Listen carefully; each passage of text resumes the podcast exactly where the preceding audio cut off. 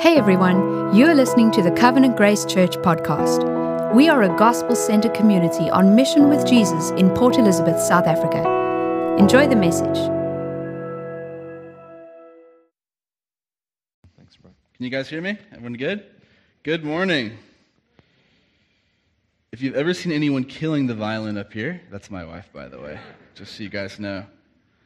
It's an honor to be here today as we wrap up the Second Peter series. And what a whirlwind it's been, right? We've been looking at false teaching. And recently, we've been looking and spending a lot of time on okay, is Jesus going to come back? What does that look like? Okay, we have faith that Jesus is going to come back. What do we do now? False teaching has changed, and we have false teaching today. Our com group got together last night. We watched a documentary. There's always modern twists on the false teachings and philosophies of the day. But back in the early church at this time, they're dealing with those that are saying, hey, you know, Jesus did come and he did die, but he's gone. He's not coming back. It's time to party. And I think you have other people in the church saying, well, is that the case? It sounds attractive, right? There's no accountability. I can just be free to do what I want. There's no judgment coming. And Peter responds, I wouldn't say harshly, but directly to this and says, No, Jesus is coming back. And it's going to be beautiful, not so secret and it's going to be miraculous and spectacular. And it's exciting and it's something to be hopeful for and expectant for. Jesus is coming back. And now, we today in the modern church, most of us here believe that. The early church decides to accept this, that Jesus is returning. And in many ways, this changes everything. But also, it doesn't change some things. Persecution doesn't end, your suffering doesn't stop, temptation doesn't walk out the door just because you believe that Jesus is coming back. So everything does change. But a question remains, which is what do we do now? What do we do now while we wait with expectancy for the return of the Lord? And that's why we should be so thankful that 2 Peter doesn't end the passage here on just Jesus returning, but actually shows us okay, we believe Jesus is returning. Now, how do we live believing he's going to return? How do we posture ourselves? How do we live out Christian duty knowing that Jesus is going to come back? In many ways, we don't know, and of course, we don't know the day or the hour that the Lord is going to return. You could almost call it a, an expected surprise. We expect the return of the Lord, but it's a surprise in the nature of the timing that he's going to come back. And that can be difficult for many of us. Why is that? A lot of us don't really like surprises. I don't like surprises especially these kind, expected surprises. The second my wife tells me that she has an expected surprise from me, I think she wished she could suck those words back in her mouth. Because if it is an expected gift surprise, I want to weigh it, I want to shake it, I want to smell it, I want to see what is it, I ask questions. I can't just rest in the surprise that's coming.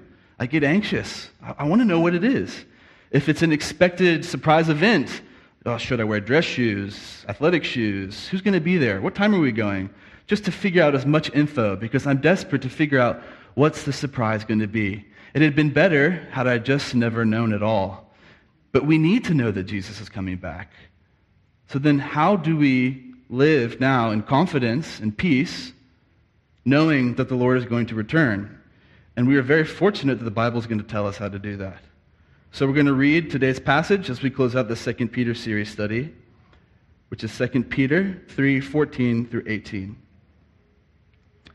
Therefore, beloved, since you are waiting for these, be diligent to be found by him without spot or blemish and at peace. And count the patience of our Lord a salvation, just as our beloved brother Paul also wrote to you according to the wisdom given him, as he does in all his letters when he speaks in them of these matters. There are some things in them that are hard to understand, which the ignorant and unstable twist to their own destruction, as they do the other scriptures. You, therefore, beloved, knowing this beforehand, take care that you are not carried away with the error of lawless people and lose your own stability, but grow in the grace and knowledge of our Lord and Savior Jesus Christ. To him be the glory both now and to the day of eternity. Amen. So we have three commands from Peter for how to live. And also, why is Paul mentioned? So that's what we're going to focus on today. What are these three commands that Peter gives us on how to live as believers, knowing that the Lord is going to return? And why on earth is Paul mentioned? It seems like it's just out of nowhere. And we're going to delve into the importance of that in a little bit. But let's start from the top in verse 14. Therefore, beloved, since you are waiting for these, be diligent to be found by him without spot or blemish and at peace. The word beloved is used four times just in this chapter alone. By today's standards, beloved is quite an archaic term. We might say dear or sweetie. It's not maybe as often the language we use. And you see it there and you might ponder, well, why is beloved used there? I don't really see the point. And I thought about it and I thought, you know, anytime I need to ask someone or my wife for help with something or need her attention, it never hurts to add a sweetie at the beginning. And I think I would vouch that it doesn't hurt my chances to do so. Attaching identity to whatever that follows improves your chances of connecting with that individual. Stating beloved, first of all, that the child or the person or the reader is beloved first and foremost by God, and secondly, that Peter loves them. So, although there's passages that are maybe difficult to digest, things that are hard to understand, rebukes that may happen, it's done through the lens of love and compassion. So, I suggest you guys try that. You know, give sweetie pie a try or whatever. Maybe not with your guy friends, that might be a bit strange. But I think it's important that beloved is there because Peter is telling us who our identity is in that. And also, you'll see beloved is important later on. So, the first call from Peter is to be diligent. The definition of diligence is careful and persistent work or effort. So, we have our very first command we know that Jesus is going to come back, but here we are amidst suffering and persecution and difficulties today, and we have our first command it's to be diligent. But why are Peter's closing comments here and commands so helpful for us as a church? Why do we need to know these things? Why is Peter closed in this way at the end of 2 Peter for the early church and for us? And it's two things, I think, which is perspective. The first thing is perspective. Anyone that's ever gotten coffee with me here knows that I have a trope saying that I say all the time, which is called swinging the pendulum. I always talk about the swing of the pendulum. For myself, it's proved invaluable to see that oftentimes in life, when we have an issue over here, we think the answer is just to swing to the extreme on the other side. But that hardly is ever the case in the nature of which we do things. And as Christians, there's three responses that we can have to Jesus coming back and knowing and believing and having faith and hoping that he's going to return. And here's the three responses that we can have. And just like the pendulum swing, I'll give you example for those that don't know. You can overeat and it'll destroy your body. You can undereat and it'll destroy your body. Balanced diet is in the middle. You can overwork and it'll destroy your body. And a recent study came out this week that those that retire early or take too much vacation time or time off actually it's hard on your internal organs and your brain development. Taking too much time off isn't good for you. So, is the answer just to never take time off again? No. Is the answer to plug yourself into work? No. That's why we have the Sabbath, right? We work and then we rest. So, those are an example of the pendulums, the, the extremes on each side. So, here's the three responses from the pendulum to knowing that Jesus is going to return. The first is an anxious response. We see this pretty often today, which is I'm going to read the news headlines and I'm going to see if I can find the mark of the beast hidden secretly in the passage. And I'm going to do some math equations and look for the cryptocurrencies there and see if that's a reminder. I'm going to predict. My mission is to find out when Jesus is coming back before even Jesus knows. And I think I can do it. I'm going to do the math equations and I'm going to carry the one and I'm going to guess March 23rd let's say 27 and uh, 2027, and if I mess that up, I'll just say I didn't do the math right and just keep pushing it back. You live in an anxious reaction to Jesus coming back. You actually care more about Jesus coming back than Jesus. You're more obsessed with the return of Jesus than actually who's coming back. That's your passion. You're like, oh, I just can't wait to get this right. I mean, he's great and all, but I got it right. And you kind of you, you set aside evangelizing, you set aside Christian duty, and focus on this future and anxious. And we see that a lot today. And even from where I'm from, that's, that's pretty common to be kind of on the anxious side of the return of the Lord. But there's another response on the opposite side, which maybe we don't hear as much, but it's just as prevalent, and that's an abandonment. Jesus is coming back, so why should I care? I can't really do anything. These are the people that sell their possessions and move out to the woods somewhere and just say, Well, I'll either die or Jesus will come back. I know he's going to return. I don't really know how to live in spite of knowing these things, so I'm just going to resolve myself and remove myself from the equation. We see this in maybe cult movements or other things where they separate themselves from society and kind of start their own world around the end time prophecies or whatever that may be. But Peter's command is actually the center of the pendulum. It's to be diligent. To be diligent. It's not to be anxious, and it's not to be despondent. The definition again is careful and persistent work. So it's not abandoning, it's careful. Abandoning just throws everything to the wind. Careful, diligent work means you're putting in effort, serious effort.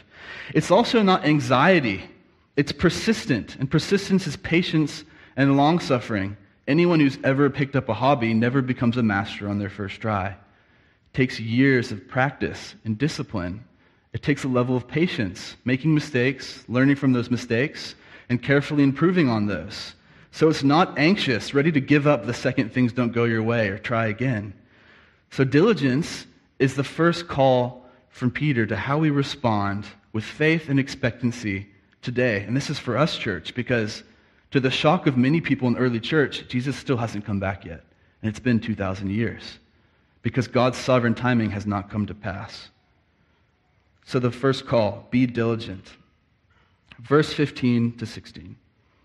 And count the patience of the Lord as salvation, just as our beloved brother Paul also wrote to you according to the wisdom given to him, as he does in all his letters when he speaks in them of these matters. There are some things in them that are hard to understand, which the ignorant and unstable twist to their own destruction, as they do the other scriptures.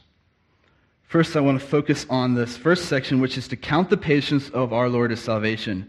The past few weeks, every week, we've touched on this topic, and I think it's very important to touch on the patience of the Lord in his return. 2 Peter 3 9, the Lord is not slow to fulfill his promise, as some count slowness but is patient towards you.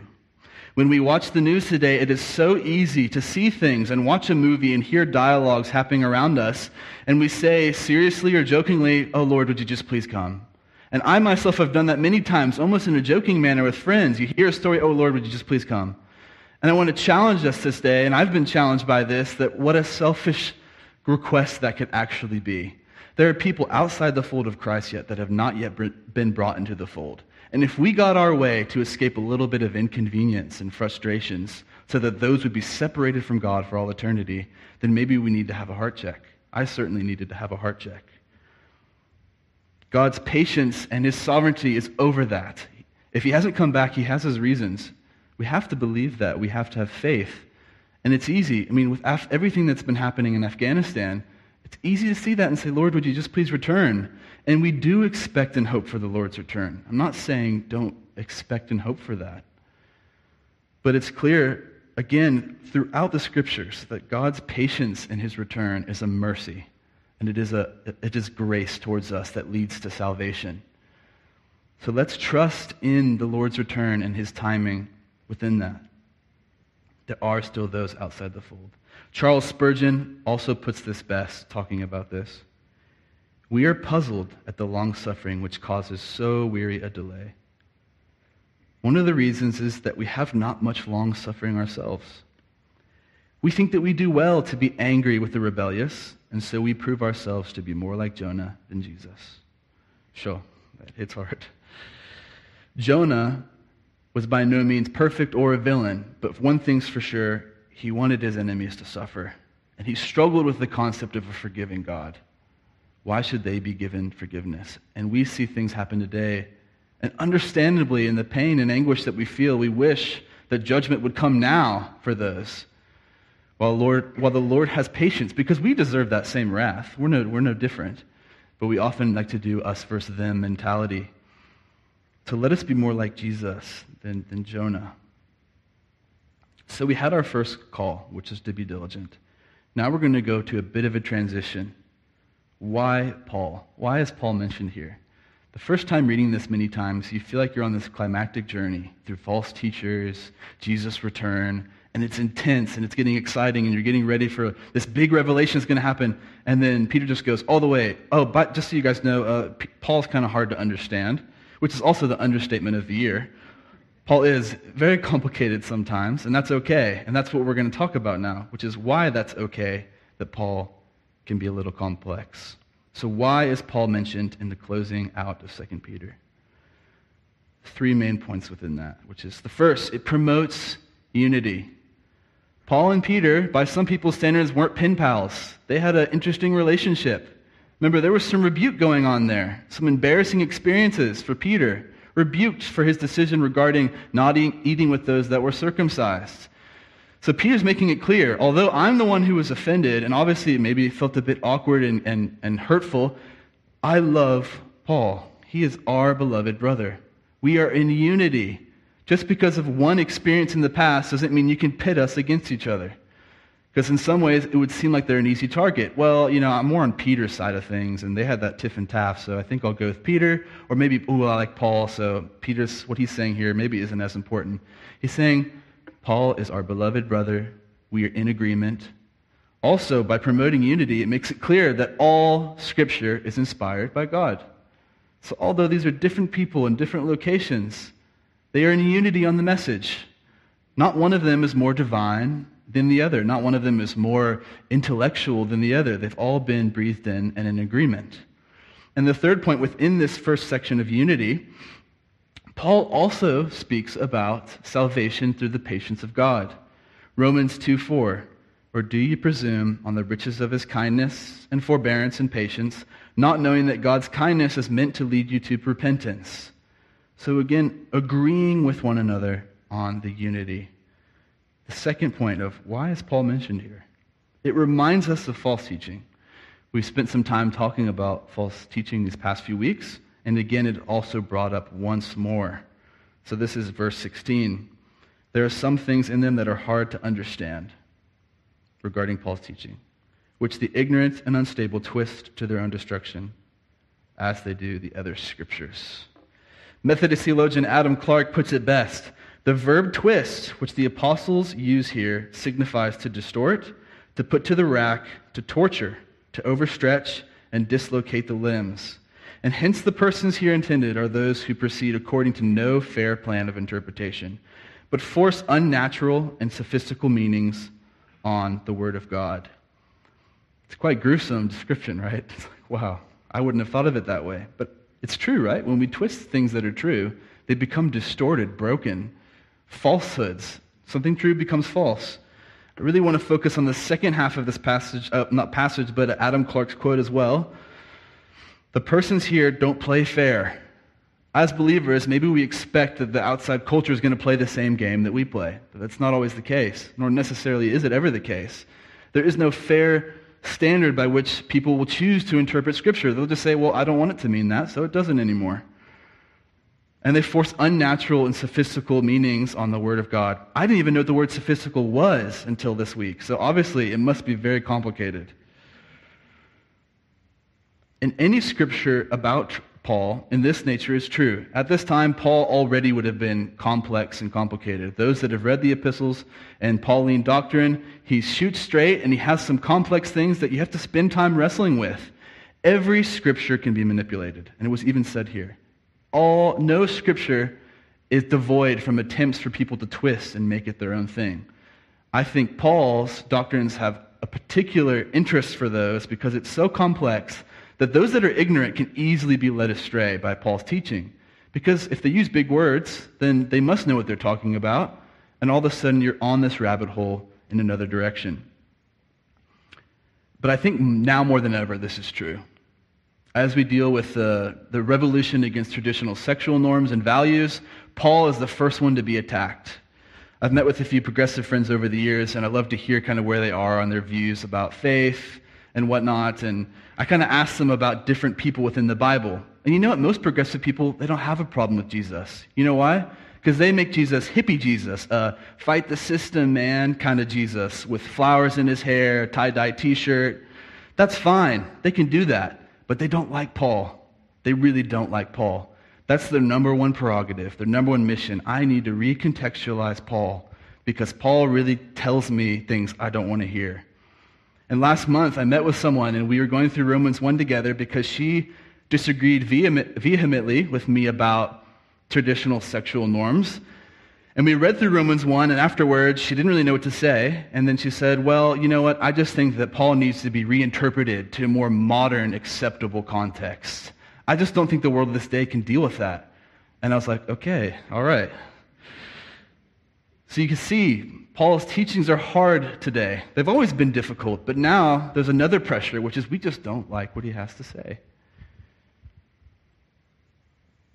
And so I did some research this week on uh, a lot of these progressive sexual books about kind of revitalizing and re-looking at what actually it means to be this and that. And I spent some time looking at some of the most popular books on Amazon that say we need to do away with the traditional views. And skimming through them, it was clear they didn't focus so much on the gospel side of things. Their number one goal was to attack Paul. Their number one goal was to attack those complicated things in the epistles and if you could deal with that, then you were good, and you could kind of try to make your own version of the gospel. And so we see it's clear that this is a reminder that there's still false teaching happening in relation to Paul's teaching. So Paul is not an easy target because there's anything wrong with Romans or Galatians. There's nothing wrong with these books. It's just that because they're complicated, we have excuses. Which leads to our third point, which is this challenges us on our excuses. Hebrews 5:13 For everyone who lives on milk is unskilled in the word of righteousness since he is a child. Ouch. Sure, right there. There it is, guys. Right there for us to take it. Now, what I'm not saying, and what's not being said now, is after we leave, there's going to be a form out there for you to sign up for seminary, and you guys are all going to become biblical scholars. And you guys need to devote yourself to becoming history experts. That's not what's being said here. For those that are in the audience that feel called in that direction, that's awesome. Pursue it. Go for it. But we're not all called to be these seminarian experts. And that's a really misinterpretation, and maybe we're missing the point if we think that's the focus of the passage here.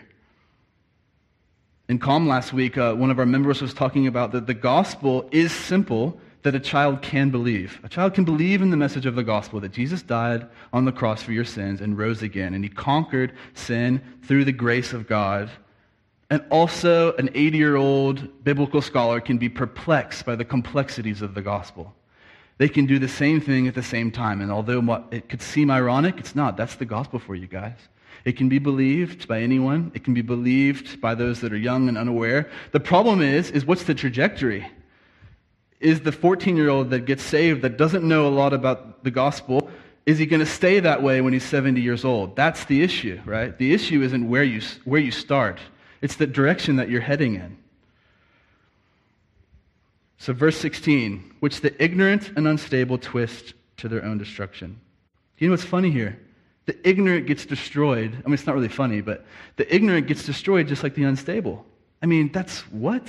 Because our whole lives, we grew up thinking, well, the unjust and unstable, they're malicious. They twist our words, so it makes sense that they would be destroyed by their own false teaching. But good intentions don't save people. Ignorance is on the same category of destruction as instability.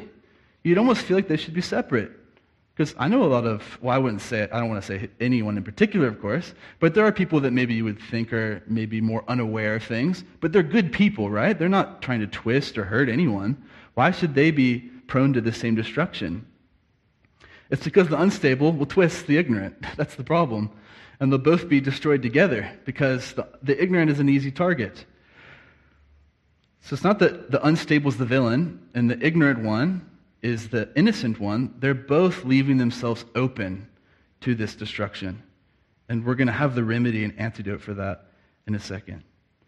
So, in conclusion, as we veered off topic a bit, but not topic, to talk about Paul and why is he mentioned in the greater scheme of how do we live knowing that Jesus is coming back, Paul mention is important. Paul's mention here is vital. Paul's mention helps us to understand how do we live knowing that Jesus is coming back? And this leads directly into the second command that Peter has for us. So the first command, if you guys remember, was to be diligent, which is careful and persistent work. The second point is to be vigilant. To be vigilant. Verse 17 You therefore, beloved, knowing this beforehand, Take care that you are not carried away with the error of lawless people and lose your own stability. Take care that you are not carried away. So I'm going to read uh, my, probably my favorite passage in the Bible Ephesians 4 13 through 14. Until we all attain to the unity of faith and of the knowledge of the Son of God, to mature manhood, to the measure of the stature of the fullness of Christ, so that we may no longer be children, tossed to and fro by the waves, and carried about by every wind of doctrine, by human cunning, by craftiness, and deceitful schemes. That passage itself is quite a dense, dense one and can be a bit complicated, which is what we just talked about. So we read it again and we look at it over again, and we see that the answer to instability and ignorance is to attain the unity of faith and the knowledge of the Son of God in the fullness of Christ. And it's the big waves. The big waves are easy to spot when we think of false teaching, when we think of the things that twist and lead us astray. It's easy to look at things today and go, well, whoa, that's extreme. I think they got that from Second Opinions or First Feelings, because I don't know that any book in the Bible talks about that. But it's the little undercurrents that pull you out to ocean that are things I think today we have to worry about a bit more. The soothsayers, the whispers we hear in our, in our ear from the culture. My second year in university, I had a big mathematics exam. And often I would go to on the internet and go to YouTube, and you could rewatch like the formulas over and over again until you really felt you grasped the material. And this worked incredibly well for me in university and really helped me to understand the things that I was studying. The night before this massive uh, mathematics exam, I started as usual on the formulas. Things are going well. And two hours later, I'm watching giraffe courtship rituals. Not proud of it. Five minutes into this video of learning about how a male giraffe courts a female giraffe, I realized, like getting struck by lightning, what on earth is happening? I was supposed to be studying for an exam. I mean, this is educational, but not the kind of education I need to study right now. The thing is, I had been lost two hours ago. It was a little thing called autoplay and recommended videos. And while I went with diligence at first to study the material, I slowly, one recommended video after a time, each one a little less related to math, until I was long gone. And it wasn't the giraffe video that meant that I had lost my study time. I had lost it hours ago. I just didn't know I had lost it until how silly of a video I was on. And that's oftentimes how it is. You're out in the middle of the ocean and you don't even know you're there. It's the undercurrent pulls you out slowly. It seems normal and familiar at first, and the next thing you know, you're stranded. And it was only such an extreme thing as a giraffe courtship ritual video that made me realize what had happened. Imagine had it gone on for another few hours before I realized. We see this today in the modern church context in something called deconstruction. It's the same principle. You have sound, orthodox, traditional Christian views, and you come up with something in culture and you say, I don't really know if I really like that anymore about Christianity. It doesn't mesh well with what the world's saying. Well, I'll drop that, but I'll, I'll keep everything else. Time goes on. Well, you know, I dropped that, and, but this also, I don't know how I feel about that. A wrathful God? I, I can't do that. And next thing you know, the boat that you were on out to ocean is just scraps, and you sink to the bottom. You're no longer Christian anymore. You don't believe a single Christian value. But it didn't start that way. It didn't start that way. It was the small whispers, it was the waves that were taking you to and fro from one doctrine and cunning to the other. You didn't have a firm foundation in the fullness of Christ in the grace of God, in the knowledge of God. So we transition now to the final point. Verse 18 But grow in the grace and knowledge of our Lord and Savior, Jesus Christ. The third command, the third call to be Christian. If you don't have this, being diligent and vigilant are meaningless. They don't matter. What are you diligent for? Why are you vigilant? If you don't believe, if you don't believe and accept the grace of God through Jesus on the cross, if you don't believe in the salvation, the gift of grace from God, then why does it matter? I mean, it's nice to talk about Jesus coming back, but if you actually haven't stepped in and said that Jesus is my master, then who are you waiting for the return of? It sounds tongue in cheek, right? Be Christian. Everyone here is at church. We assume that we're all Christian, right? Why are you saying these things? All the other things were nice. They were points and commands that we could easily practice after we left. But if you don't believe that Jesus died on the cross for your sins and rose again, if you don't believe in the unity of the faith, if you don't believe in the knowledge of the Son of God and living out a life that brings honor to the Lord, then why do these things matter? And you might say this is impossible. Of course I'm Christian. Saying Christian doesn't mean you're Christian. I was a missionary in Greece for three years where Paul himself stepped foot. And I was sharing the gospel with this one girl, and we were talking, and I was kind of waiting for the opportunity, and I shared, you know, what I believe. And I asked her, okay, what do you believe? And she's like, oh, I'm a Christian too. And in my head, I'm like, okay, I'll, I'll invite her to this Com group thing we're having. And she goes, oh, I don't believe God exists, though. And I, everything else she said I didn't hear because I was just like shook to my core. Because in Greece, where we lived, under your eye color on your driver's license and your hair color, you had your face statement. I've got blue hair, I got you know, blue eyes, brown hair, Christian. And so being a Christian was just as cultural as it gets. To a point that, you could, that she could say in full faith and confidence, I'm Christian, but I don't believe God's real. And she meant that with conviction. So it is possible to say you're Christian without actually believing in the message of the gospel. If we have diligence and we don't have vigilance, but we don't believe in the gospel, it's incomplete. We can have those other two things, but you have to believe. And how do we believe? It's in the grace that is offered to us through God in Jesus. Verse 18 again, grow in the grace and knowledge of our Lord and Savior Jesus Christ. The grace of salvation is in the end. There's the grace that comes, but also there's an appreciativeness of the grace. And true grace is going to bring knowledge. Grace brings thankfulness to God. If we're aware of the grace through the salvation, we say, and we, and we rest in that beautiful thing that is the grace of God, we want to rest in it more. We want to be thankful and appreciative and aware and live a life of thankfulness that we were saved and plucked from eternal, eternal separation from God.